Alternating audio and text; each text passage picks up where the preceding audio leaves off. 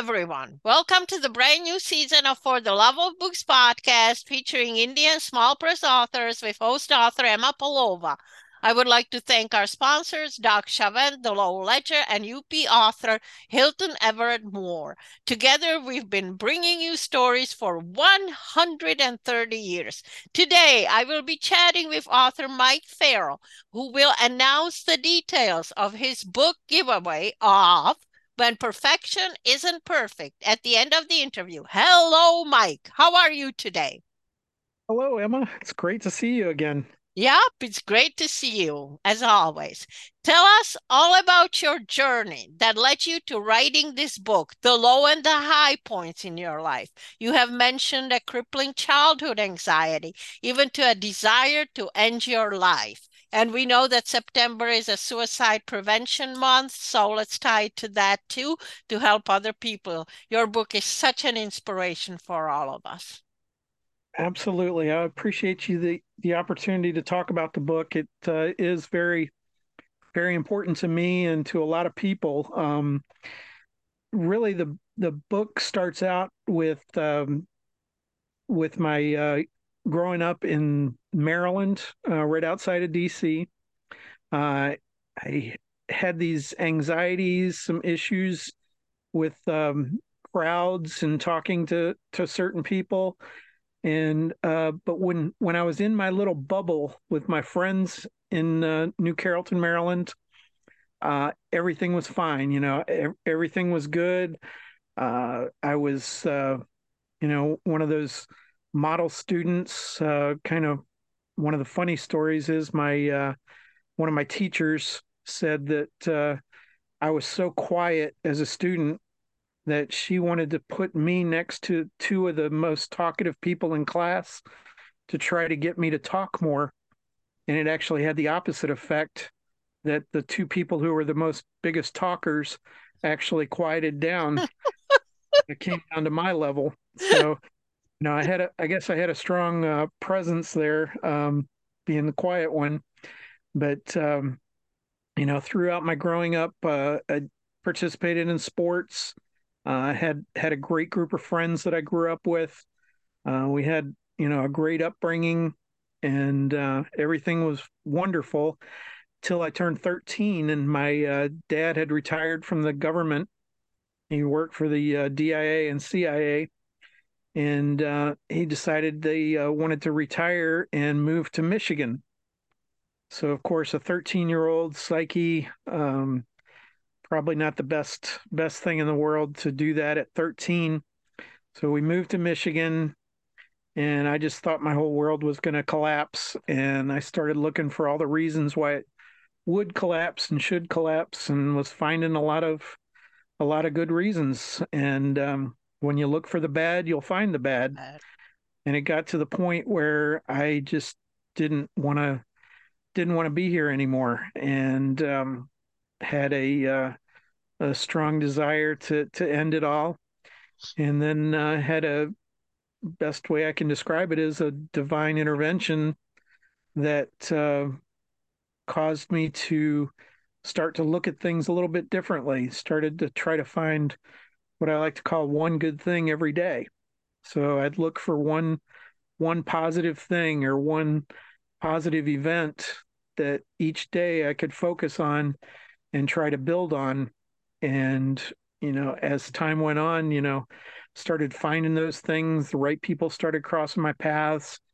Um, you know just positive things were happening to the point where i ended up being the um, a place kicker at adrian college uh, my freshman year i was the only person that didn't play a single play which was kind of depressing to the point yeah, that sure. uh, you know everybody plays in division three football but for some reason i wasn't uh, one of those lucky ones that freshman year. But my sophomore year, I came back, uh, had a renewed uh, strength and uh, renewed desire to uh, to really be the best that I could be.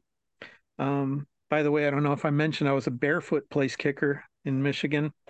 How come? And, uh, just made me concentrate a lot more and uh, made me uh, follow through. And if I didn't kick it right, it would hurt. So I kicked it right every time.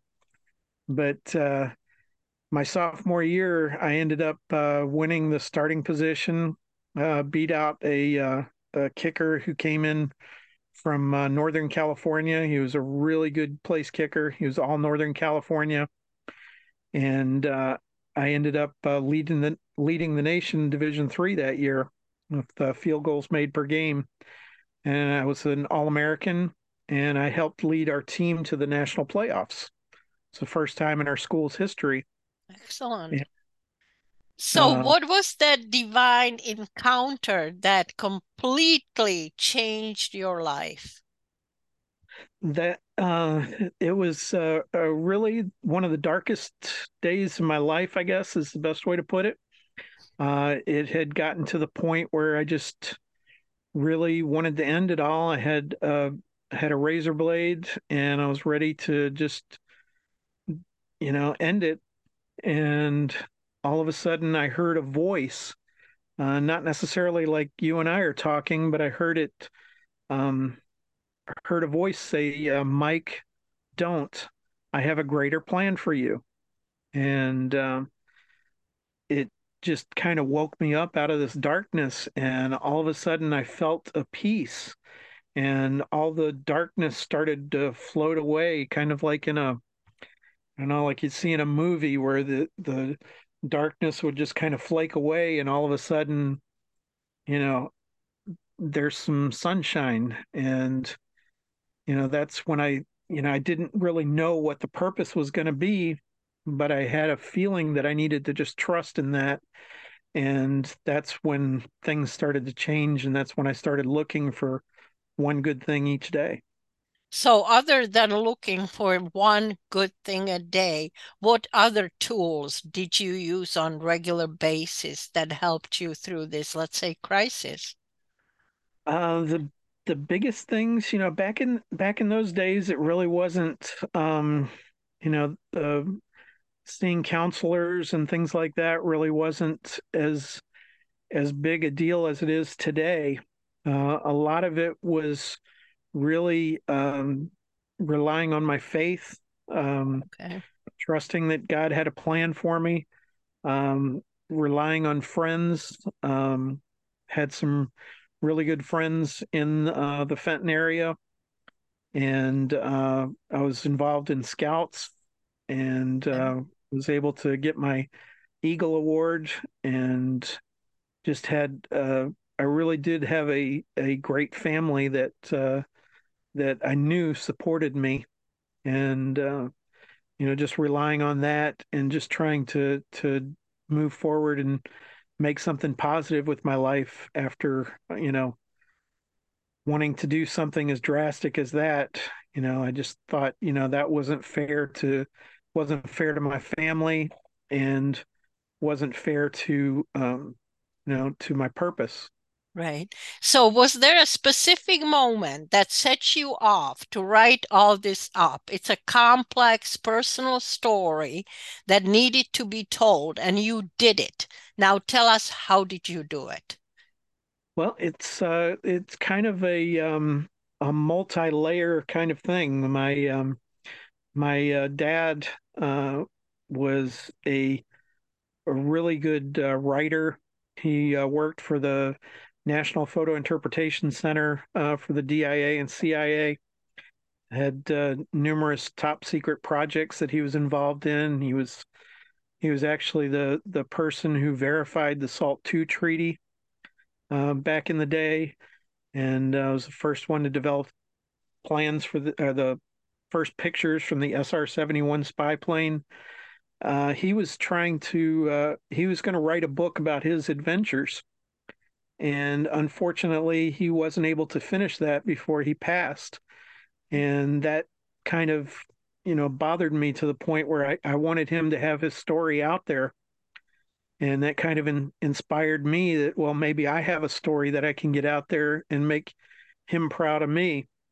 Mm-hmm. And then, um, you know, at the time, my my children were going through some difficult times at school, and every time I tried to talk to them, they kept saying, "Well, you're you just don't understand how tough things are that uh, you know things are so much harder these days and you didn't have to go through that you were mm-hmm. you were always this great person and you uh, didn't have to go through any hardships so i kind of wanted to show them that and then um, at the same time i i wanted to uh, get the story out um, you know more of a as a thank you to my friends my family and my teammates. Um, no matter no matter that my name is on a lot of these awards and a lot of the records, mm-hmm. uh, you know, it wouldn't have been possible if they weren't part of my life.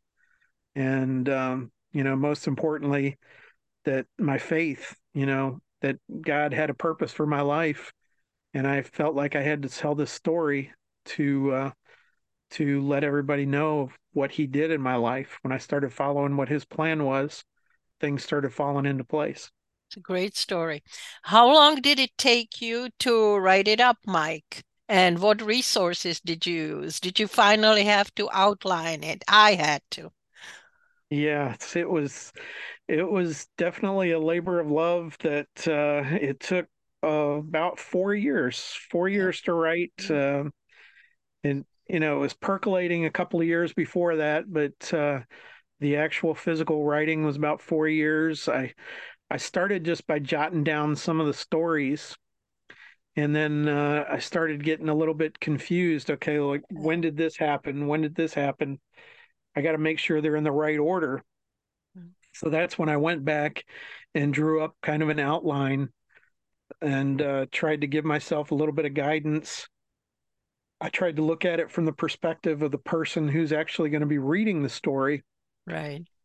There is a, a lot of the the uh, the things I was writing down at the beginning was really just about myself. Mm-hmm. Yes. But as as the story evolved, I tried to get it to the point where I could I could relate it to the person who's actually reading this book. That you know, there's there's a higher purpose for everybody that there's there's something that they can they can get out of it that yeah these some of these things are my story but a lot of people experience the same types of things right. so i tried to write it from that perspective as opposed to just blurting out well here's all my stuff mm-hmm, it's not sure. really about me sure.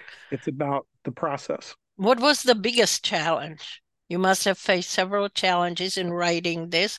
What was one, one of the biggest ones? The probably one of the biggest challenges was making sure that I got the details right, okay. and then I got the the all the the little idiosyncrasies involved, um, mm-hmm. my little habits. You know, I shared some of the some of the things I did uh, when I was kicking. Um, you know, everybody says kickers are weird. Uh, kickers are are strange, but uh, I always looked at it as a routine. Mm-hmm. You know, I would I would do things. You know, being a barefoot kicker, you had to I had to shave my foot before every game, and when you shave your face, you always put cologne on it. So I put cologne on it too, and a couple of the guys in the uh, on the football team happened to live in the same dorm as I did, and uh, they caught wind of it, and they saw me doing it before a couple of games before, and uh, it was just it just one of those funny things that you know, well, I got to do it because I did it every game, and yeah. I li- listened to uh, certain songs before every game, and it just sure. got me into the right mindset and the right. right. So remembering those little things to give it a little bit of character was uh, was was really big. How about the most gratifying part? I think the the most gratifying part was, you know, finally getting everything out and getting it to a point where I felt like it was a story that I could be proud of, that mm-hmm. it was a story not for me, but as a thank you to my teammates especially um, you know i i couldn't have done it without them you know i was just one guy there's you know 10 other guys you know holding the ball blocking for me long snapping the ball um, you know i couldn't have done it without the guys on defense stopping the other team the guys on offense moving the ball down close enough for me to kick or kick extra points, things like that. That you know, I just I wasn't a big talker during the games, but it was just a way that I could show my appreciation to those guys that uh, you know what they did, and for my family who supported me through everything. You know, I definitely couldn't have done it without them, and then of course my friends who you know kept me grounded. They kept me humble. They kept me, um, you know, with my mind on the main thing. It was I'm here to support the team, and I'm here to support my friends and uh, there's no reason I needed to get a big head about anything. Right. Uh, how about surprises, discoveries, or epiphanies while writing this memoir? Any new stuff resurfaced? Yeah, I think the a lot of the details, like I said, uh, mm-hmm. some of the details that I put in the book um, really kind of surprised me that how they came back. Uh, you know, a lot of times I would I would write the story uh, I would write little snippets for each little story, and then little details would come back to me back. maybe a couple of days later or a couple of weeks later. And I'd go back and kind of edit and, uh, you know, build the story a little bit bigger. And then um, just how everything kind of came together. And like I said, how I tried to transform it into something more of a, a learning experience for the reader as opposed to just blurting out, "Hey, look at all the fun things I did." But yeah, very it's important. Not about, it's not really about me. It's about what other people can learn from the book. So, what do you feel you did right? No one else could have done it like you. So, you've already made several points, but something that really stands out. I think uh, the biggest the biggest thing is just you know my appreciation uh, Gratitude. My appreciation for uh, you know God leading me to this. My appreciation for my family, um, my parents' support, my friends' support, and you know above and beyond my uh, teammates and my coaches' support. Sure. It was just uh, you know I I definitely was a lucky recipient of a lot of this, but uh, it was definitely them that made it happen. Yep. What would you have done differently?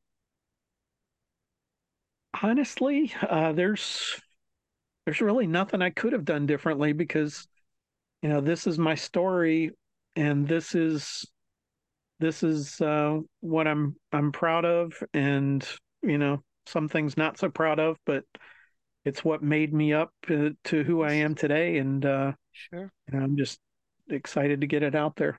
What have you learned about yourself from writing this book? Oh, uh, there's been a, there have been a lot of things I've learned about myself. Uh, become a lot more resilient. Uh, yeah. Become become more uh, more outgoing. Um, more confident. Yes. Uh, more yep. Uh, more appreciative. I guess is the big thing. A lot of things. My faith gotten a lot stronger as well. So, what is the major takeaway from when perfection isn't perfect? We've covered a lot of complex topics. What would you say is the major one? I'd say probably the biggest thing about the book would be that uh, that uh, there's a purpose. You know, everybody has a purpose in life. That God has a plan for everybody's life, that uh, sometimes you just don't know what it is. Yeah.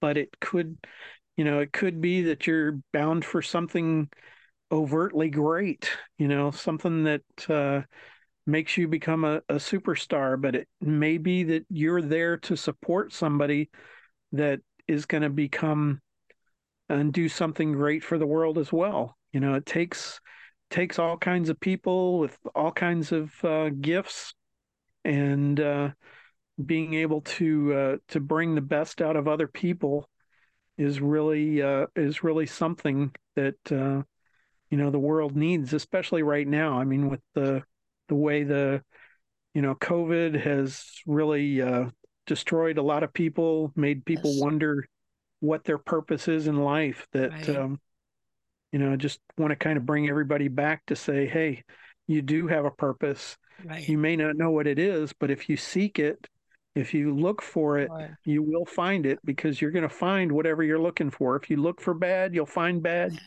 If you look for good, you'll find good. good. How about giving us some tips on how to write a memoir? There are a lot of people out there who want to pen their stories, their life stories, and it's so complex. How should they approach it? How to avoid making common mistakes in writing a memoir? We've all made them. Absolutely. No, that's uh, I mean, the biggest, the biggest uh, hurdle I think is just starting putting pen to paper or typing it on a computer. You know, you can't you can't second guess yourself. Right. You Got to um, you know, you may start off like I did. You just started off with little little snippets. hmm You're not sure how it's all going to come together. You're not sure what the story is. Right. Uh, the the biggest thing about a memoir is yes, it's a story about yourself, but it's supposed to teach the teach the reader uh, something about themselves and how to help Yes. them get better. And it's not Yes. really about yourself; it's about helping other people.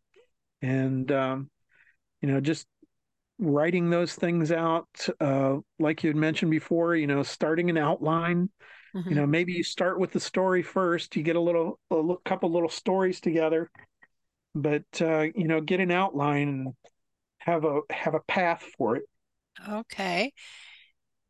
Okay. So, would you do it all over again? Your writing career, any regrets? absolutely i have no regrets um you know the only i guess if there was a regret that i didn't do it sooner Sooner. All the authors say this. I do too. We all should have done it sooner.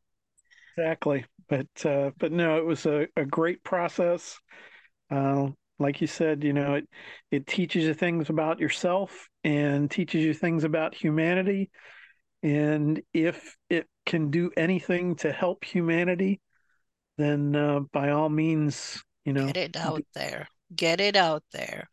All right. What is the most interesting or bizarre thing that has ever happened to you during an in-person event?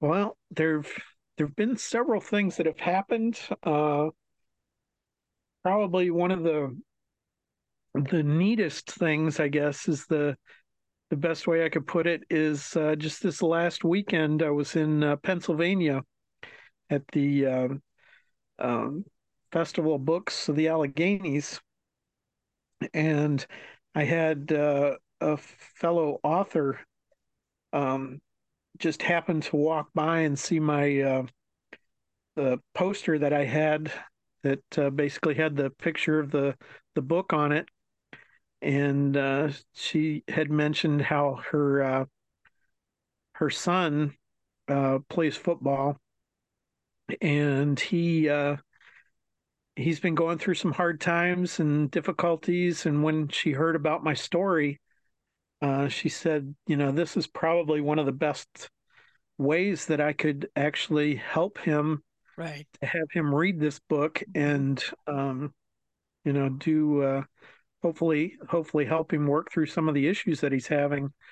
And, um, and then I also had another author who's uh, just a couple tables down from me who had heard my my uh, pitch uh, several times during the day, and he came over and actually bought a book and uh, said that he was going to incorporate that. He was also a part-time pastor, and said Oh, that he nice.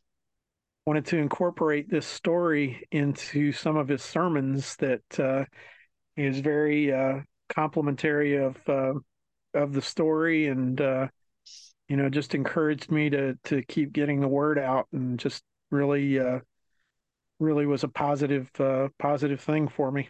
Okay. What's next for Mike on your writing journey? Well, the the next thing I've actually uh, completed a second book. It's called uh, Embracing Gratitude: A Year of Seeking One Good Thing Daily. It's it's actually a devotional a daily devotional. Uh, it's going to be uh, it's at the printers right now.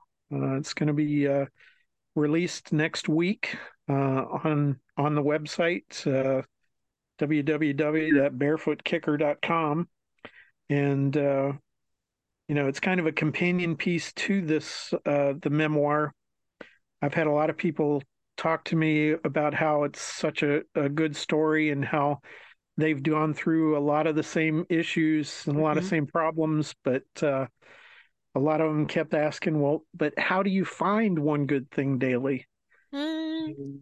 So, you know, I kind of kind of wrote this as a way to to help people be inspired to find that one good thing daily. You know, whether it be a a sunrise or a hug or a smile or um, you know a cloud or a sunset. You know, just each day you kind of explore one new thing. So hopefully this will uh, this will also help people yeah. in their journey as well. It should help all of us. All right, Mike, would you like to read to us? Absolutely. Well, let's see here. Okay, this is uh, this is from the book uh, "When Perfection Isn't Perfect." Um, Feeling connected with a purpose is magic. Looking back to see the importance of these connections in your life is a true blessing. Writing the story of my experience in life, sports, specifically football, has made me appreciate all those who touched my life even more. As I go through my life, I become more aware of how this is truly like a highway. There are visions you see from peak mountaintops that can take your breath away and give you an emotional response that satisfies your soul. There are also views from valleys that can crush your spirit and make you wish for those mountaintops again. A successful journey uses a roadmap to guide you to your desired destination. Yet life does not provide a map giving us directions through our journey or a GPS. You would never go on a journey without planning the route to your destination. So, how do you navigate life without a guide to keep you out of danger? I profess faith influences your journey more than anything else. Faith, family, and friends compose the details of the direction life can take and become. Faith in a higher power that has designed and directed our path in life connects us to our purpose. When I speak of family, I include bl- blood relations, the family you were born into, along with those who come into your life who are so close they become part of your family. Friends may journey in and out of your life, but they can have a powerful impact on a season. The stronger these pillars of faith, family, and friendships become, the richer life becomes. At some point, you look back and see the the purpose revealed. Looking from the perspective, you see a reverse roadmap that shows you the interesting route you've taken. This reverse roadmap becomes clearer to people at different times in their life, as mine is now to me. There's no way I would have taken this life path to get to this point. And if I were to try to plot it out myself, I would probably be lost on a dead end road somewhere. Only divine guidance and intervention could have made my journey so successful. So many times I look back and ask, why me? Why was I chosen to take this journey? The purpose also becomes clearer because of God's great design and greater purpose. I was chosen. Humbling as all this has been, I am so grateful for the journey, the involvement, and my many friends and teammates Without these connections and relationships, this story would not be possible. I came into the world during the Cold War in January 6, 1964. Common to that era in our era in our history, my mom stayed at home taking care of the home, me, and later my brother John. My dad worked for the CIA DIA at the National Photo Interpretation Center in a top secret program developing aerial photo interpretation techniques to keep watch on enemies of our country.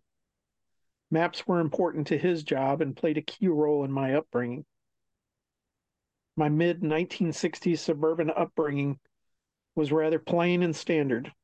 I had a rather nondescript life outside of Washington, D.C., in the suburb of New Carrollton, Maryland. I was born in D.C., born without a state, technically, though my alliances always swung to all things Maryland. There's always the, the area's rich history and the origins of the U.S. gave me pride about my roots. Though some would deem my amazing story a supernatural success, I hope you will find the true scope of my success underlined with humility. The record making success very few get to enjoy, even for a brief time, let alone a lifetime, came through a confluence of circumstance, encouragement, and unexpected coaching and wisdom from standouts in the field, as well as fellow players. So, how does a guy from the suburbs of DC get the opportunity to become one of the most consistent place kickers in the history of NCAA Division three football? Okay, still, we're gonna have to stop there. We're running out of time. It's a good place to stop. okay. Uh, can you announce the details of your book giveaway? Uh, yes, I have a copy, a signed copy of uh, When Perfection Isn't Perfect. Uh, it will be available uh, when the podcast is released. If the uh, person who could email me uh, their name and address, I will uh, get this into the mail to them. If you can send it to Mike, M I K E, at barefootkicker.com. That's B A R E F O O T K I C K E R dot com. One more time, please. It's uh, Mike, M I K E, at um, barefootkicker.com. It's B A R E F O O T dot com or F O O T K I C K E R dot com. Oh. So uh, just uh, email me at oh. that uh, address and I will get this out to you and uh, hopefully you'll enjoy the story. Okay, and parting shots from each one of us. You first, Mike. You're my guest. What would you like to leave our listeners with? Your last uh, thoughts, final thoughts. I just uh, just to uh, to understand that uh, that you have a purpose in life. That uh, there is a greater purpose out there. That we need you here. We need you to uh, participate and to make this world a better place and sure. that everybody has a way to do that and um, you know we uh, okay i have to say goodbye too. Okay and my parting shots are write indie buy indie and read indie read your local newspapers for inspiration. Keep your fingers on the keyboard and your butt in the chair. Thank you for listening. Goodbye